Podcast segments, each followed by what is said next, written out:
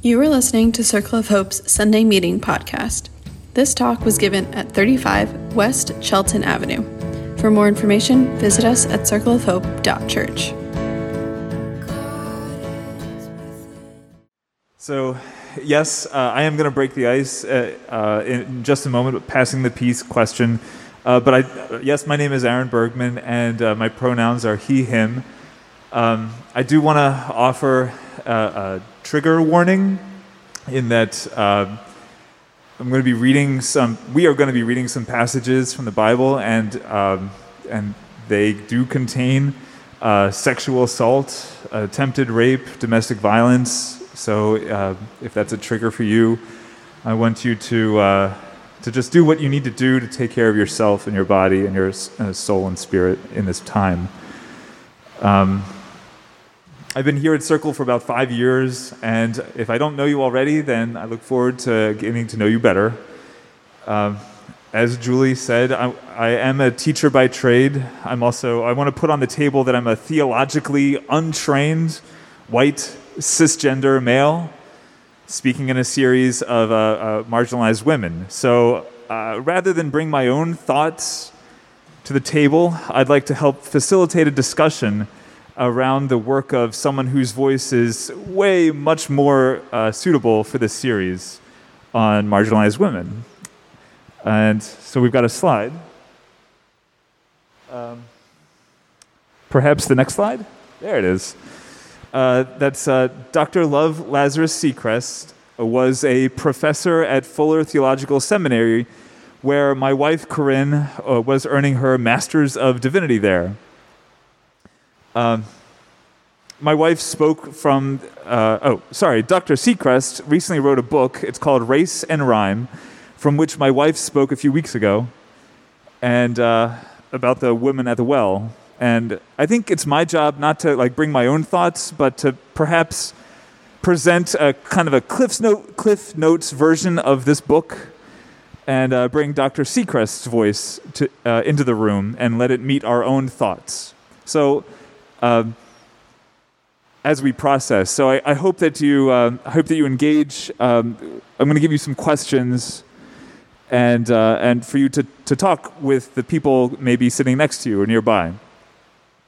Uh, Dr. Sechrest writes a powerful and wide sweeping book that examines uh, current and biblical race relations. Uh, but she fundamentally centers around a question that I'm going to give to you. So, if I had to take this entire book and turn it into like an icebreaker, get to know you, pass the peace kind of a question, it would be this. And uh, th- there it is. Uh, how is history repeating itself today? And what does the Bible say we should do about it? It's like the whole book. So, here we go. I'm going to give you maybe a few minutes right now. Look around, maybe find an elbow partner that you're going to talk uh, about this question, your initial musings and thoughts. How is history repeating itself even today? And what do you think the Bible says we should do about it? don't forget to introduce yourself and, and uh, share your name and, and who you are. All right. Uh, I'm, I'm so happy to see that people uh, just kind of dove right in and there were, had plenty to talk about. Don't worry, if you didn't finish your thoughts, I'm going to give you uh, three more opportunities to, to come back to these same people and keep on discussing the same question. Um, but Dr. Sechrest gives us an example of history repeating itself three times once in the Old Testament, once in the New Testament, and then a current event. And the New Testament story I'd like to share is the woman caught in the act of adultery from John 8. I'll, I'll just call her the woman. Uh, the woman's story doesn't actually appear in the earliest written gospel of John, but there is plenty of evidence that it's being part of it, like an oral tradition of the day. And so, regardless of uh, where it exactly comes from, nobody doubts it uh, as a story that's like worthy of church retelling. But actually, I'd like to start in the Old Testament.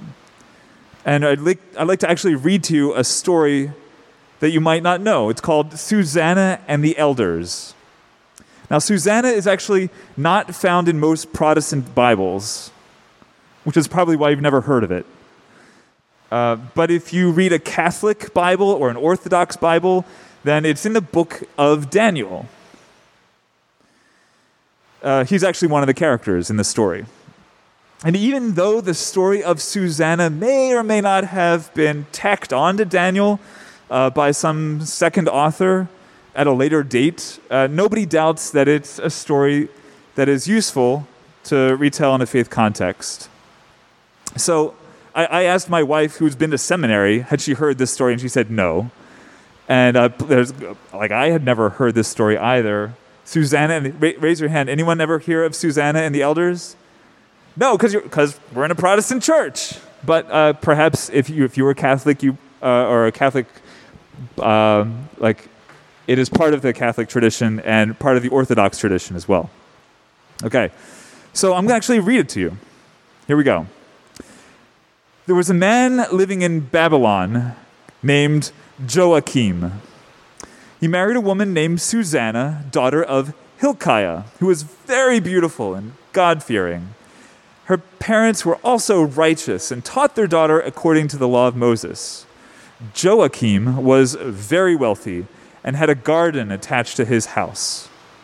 The Jews came to him because he was honored overall. That same year, two elders were appointed from the people as judges. And about these men, the master had said, Lawlessness comes from Babylon, from these elders who were judges, who were supposed to govern their people. And they stayed in Joachim's house. So anyone having lawsuits came to them there. And it happened that when the people left at midday, excuse me, Susanna, Susanna would walk in her husband's garden Daily, the two elders saw her going into the garden and walking around. They lusted after her. They corrupted their thinking and avoided looking toward heaven or remembering their duty to judge rightly. They were both riveted by her, but they did not want to tell each other of their affliction. They were ashamed to talk of their lust because they wanted to have sex with her. Day after day, they eagerly spied on her. And one day they said to each other, Let us go home now, because it is time to eat. And they left, separating from each other. But turning back, they, they, they each came back, meeting at the same place. Pressing each other for a reason, they confessed their lust and then plotted together for a time about when they could get her alone. As they were watching for a suitable day, she entered the garden with only two girls, like she'd done the day before and the third day before that. She wanted to bathe in the garden because it was hot. There was no one there except the two elders who were hiding so that they could watch. And she said to the girls, Bring me oil and perfume, and shut the door of the garden so that I can bathe. They did as she asked, and shutting the door of the garden, they left by the side door to bring the things that she ordered them to get. And they did not see the two elders because they were hiding. When the girls left, the two elders rose and ran over to her. They said, Look here. The doors of the garden are shut, and no one sees us. However, we are lusting for you, so give your consent and have sex with us. If you don't, we will swear against you that you are having sex with a young man, which is why you sent the girls away from you. Susanna sighed deeply and said, I'm, I'm trapped. If I do this, they will kill me for adultery. And if I don't consent, I still won't be able to escape you. I choose not to do this. I'd rather fall into your hands than sin before the Lord. Then Susanna screamed loudly. And the two elders shouted out too, one of them running to open the door of the garden. When the people in the house heard the shouting in the garden, they rushed out to the side door to see what had happened to her. When the elders told their story, the slaves were mortified because no one had ever said something like this about Susanna.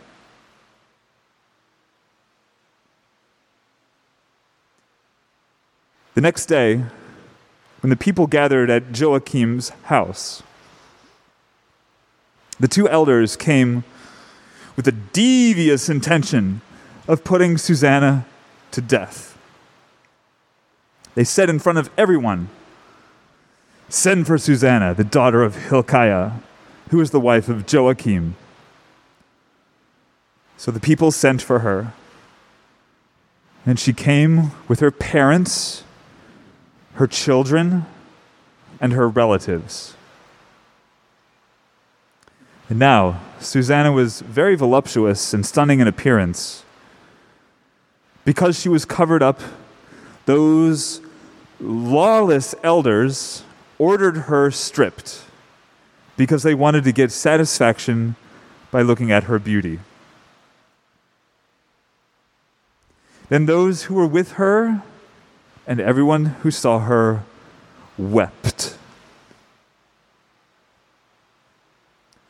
Rising, the two elders placed her in front of everyone and laid hands on her head while the weeping woman stared up into heaven, for her heart trusted in the Lord.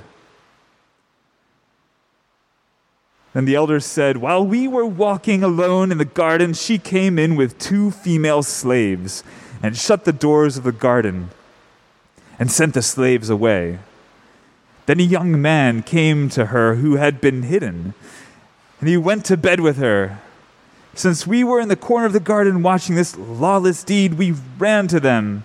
And although we saw them having sex, we were not able to capture him because he was stronger than us.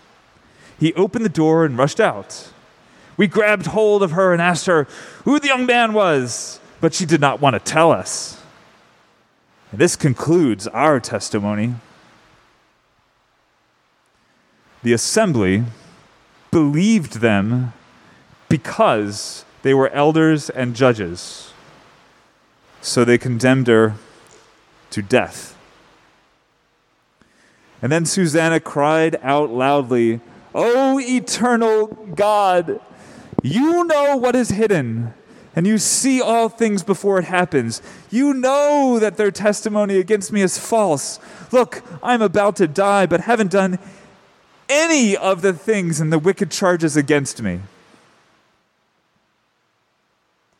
Then the Lord attended to her voice. Just as they were leading her away to execute her, God stirred up the Holy Spirit in a young boy named Daniel. Daniel shouted out, I want nothing to do with this woman's blood. All the people turned to him and said, What are you talking about? Standing among the people, he said, You foolish Israelites! Are you going to judge a fellow Israelite woman without knowing the facts or making an inquiry? Go back to court. These men have lied in their testimony against her.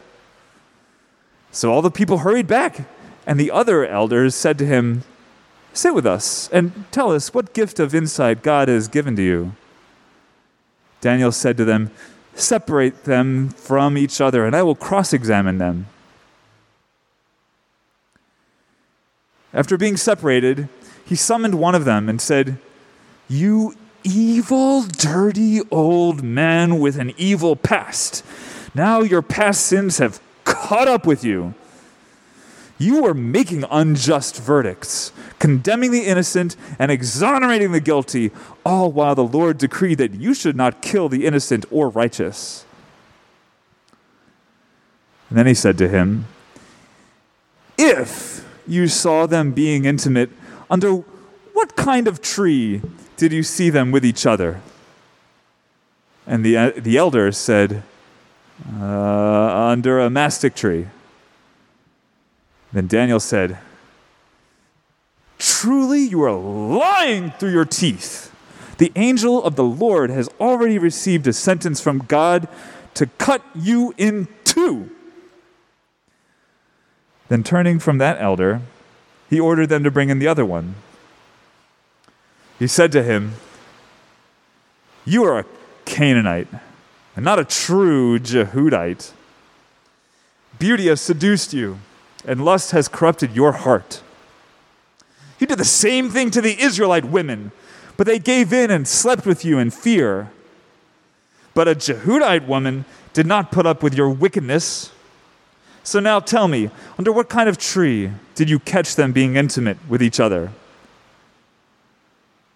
The elder said, uh, Under an evergreen oak.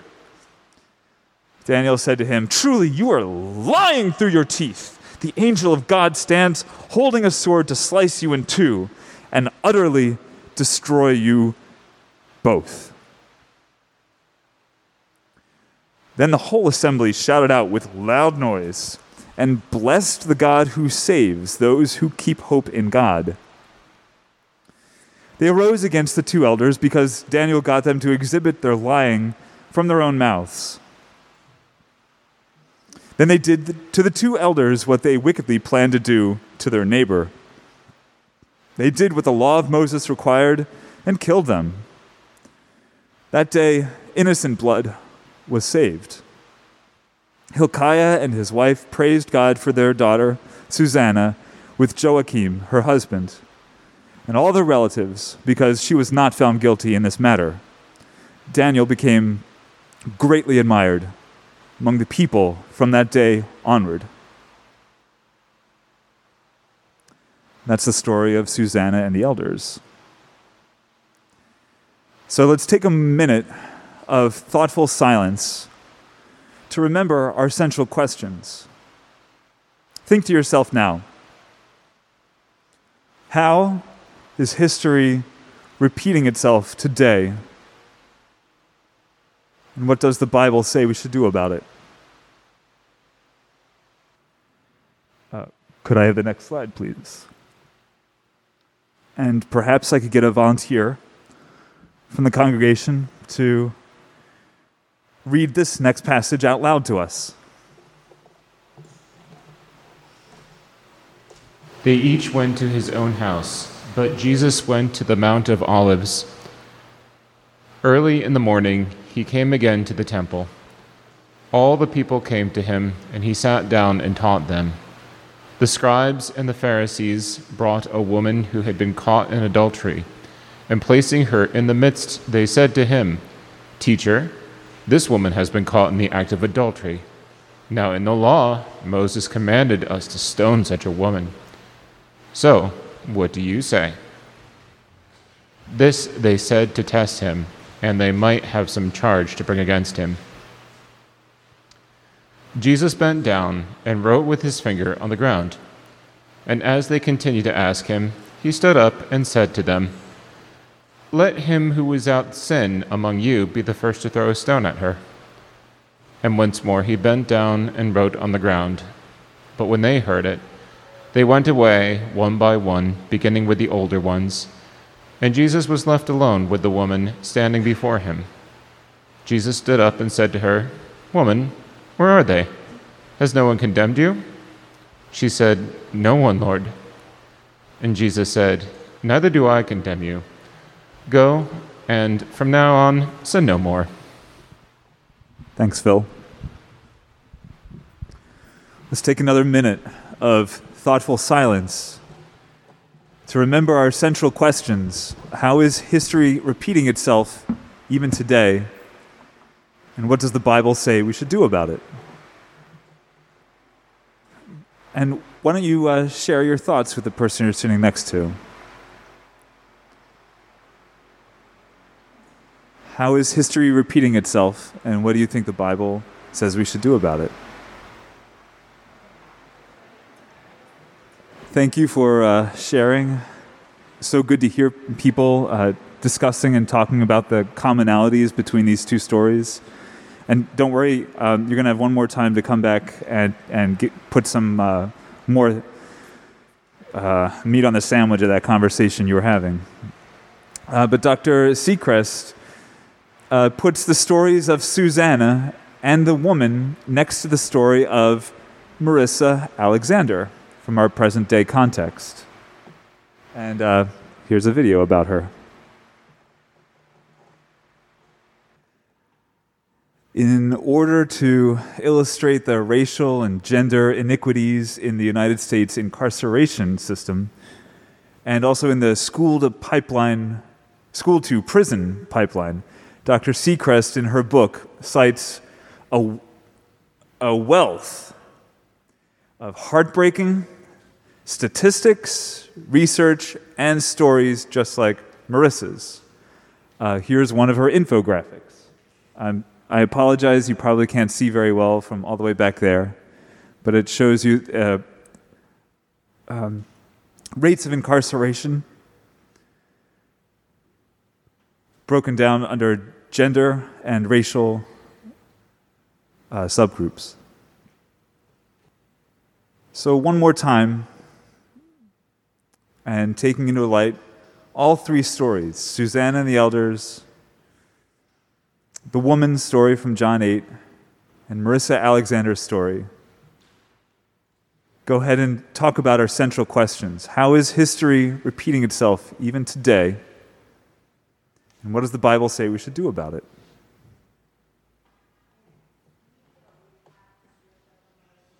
Oh, sure.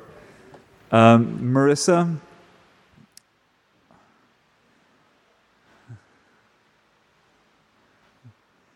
Marissa Alexander, uh, nine days after giving birth to one of her children, uh, went to the home, uh, oh, sorry, had an encounter in her home with an estranged uh, former husband, which she had an restraining order against.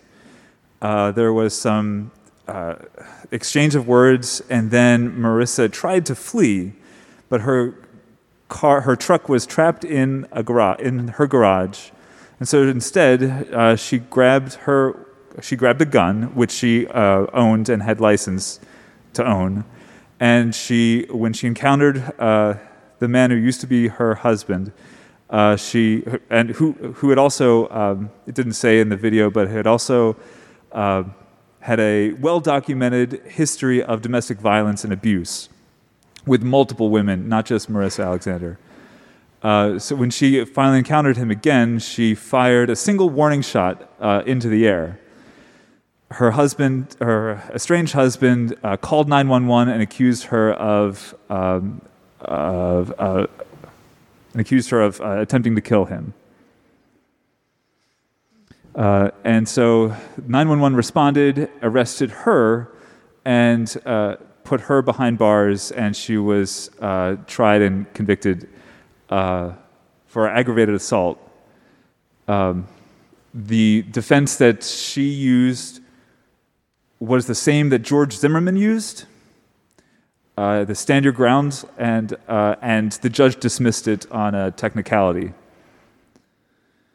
And so she was sentenced, and then a grassroots organization uh, raised awareness, and eventually the, the case was thrown out on a technicality. So, that's the short, short. I think that I think that's that summarizes most of it. Uh, so go ahead and now uh, talk about how is history repeating itself even today, and what does the Bible say we should do about it? All right. Uh, I'm so glad to hear that people had just more and more to talk about, and that's good. Uh, I'd like to enter. In, I'd like to do things a little out of order. I hope you don't mind. I'd like to enter into a space we call talkback.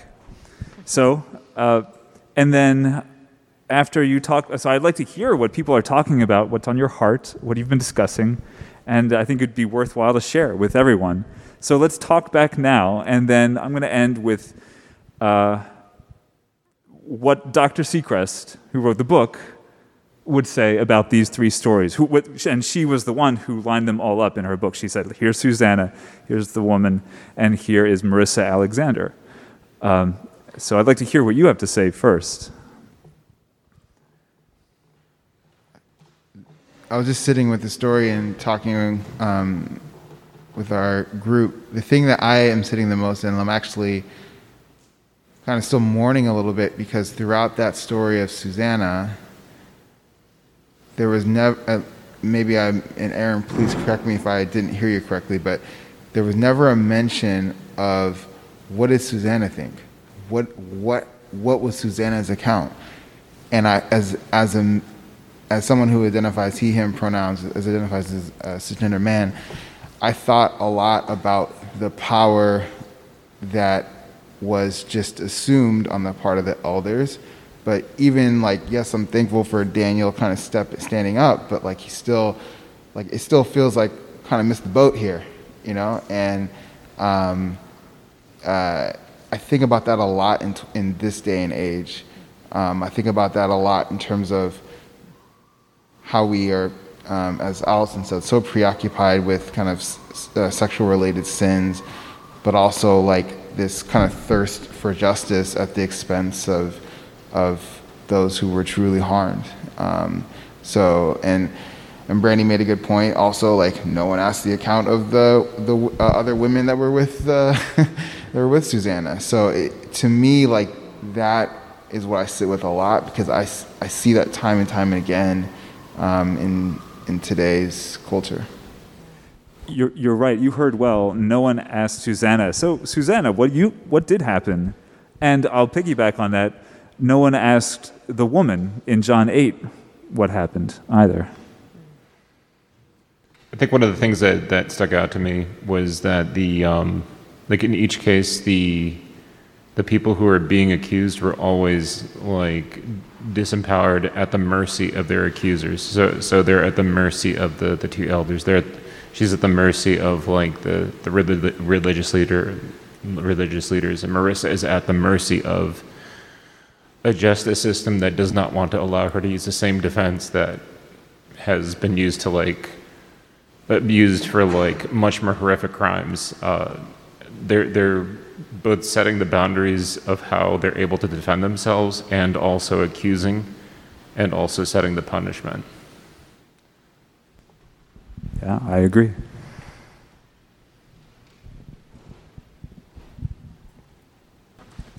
Um, what stood out to me is like something that I've been seeing a lot is like people coming out against like the phrase like all men are da da da da da, mostly men saying that.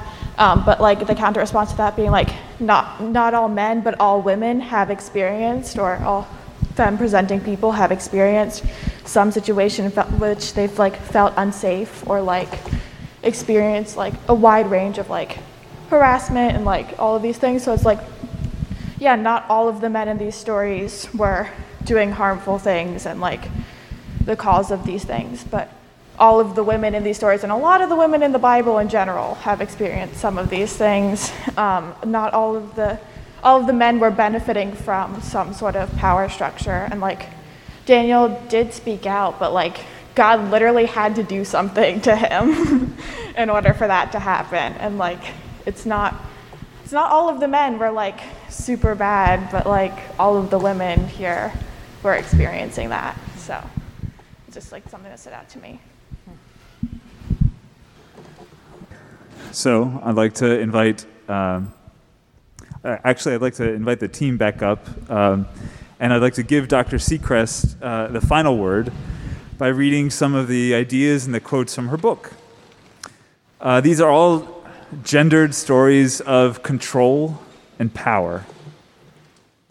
And these are all stories of women who were abused and punished by the systems that are supposed to protect them. All three stories uh, have, a, ha, uh, have people in power who claim to have caught the women in the very act of a deed that violates um, a man's picture of a controlled woman. all three stories, in, in all three stories, the man or the partner um, who is supposed to. Uh, the, the counterpart to the woman, the man, is not available for judgment at all. All three stories involve old, overly scrutinized women uh, up for public humiliation and, uh, and are even sexually assaulted throughout the judicial process. All three women are pressured or tempted into sin in some way. Um, the uh, Marissa, I, maybe I didn't say it in the recap, but Marissa Alexander uh, was, uh, and I think the video said it like, very quickly. Uh, she was pressured into a plea bargain to admit her guilt, and therefore uh, given a much shorter sentence. Uh, and there are stats on on um, the, in, the injustice and the racial injustice and the gender injustice on plea bargaining and its um, and its effect on the on people who are disenfranchised and disempowered. Um, in all three stories, the judicial process is not like blind or not a fair process. Like we have this picture of uh, blind lady justice who will, uh, who will figure out the, the innocent from the guilty. No, that's not the, the judicial process. Instead, is presented as a, as a game where the powerless are more or less, more or less going to lose. You have to game the system in order to win. Um, the stand your ground law in Florida that failed to protect Marissa Alexander uh, is a law that does uh, protect someone with more power or more credibility, a, a white man. And uh, similar, similarly to the standard ground law, the Deuteronomy, the law in Deuteronomy, chapter 22, that says that you should stone a, a man and woman who are caught in adultery, actually has a, a verse in it that says, "But if the woman yells out, then you should not stone the woman, but only the man." As in, if the woman is yelling out because she's being raped. And that's precisely why Susanna yells out. She screams, hoping that Deuteronomy 22 will protect her, and in fact, it still traps her. Uh, the U.S. prison system often assumes that women will, uh, under assault or even under sexual assault will behave in very prescribed ways. They don't expect that a woman's going to grab a gun to, to protect herself. And uh, in Marissa's case, when she did, then it, um, it failed to protect her. All three of these stories need righteous mediators who can intercede on behalf of the powerful forces arrayed against these hapless defendants. And when you center these, these women and read their stories together, these women seem less like sinners and more like those sinned against. Someone who looks guilty may be the product of an unbearable pressure on the most vulnerable. And it really prompts us to inquire about those who are not appearing before the judge. Dr. Sechrest, uh, lastly, categorizes these stories as uh, cautionary tales for Christians who are cultivating a posture about crime and punishment given the unequal justice for blacks, indigenous peoples, and the Latinx community. Thank you for participating. And I'm going to give it back over to the team. Thanks for listening to Circle of Hope's Sunday Meeting podcast. If you want to talk about it or get connected, visit circleofhope.church. You can also find us on Instagram or Facebook at Circle of Hope Net.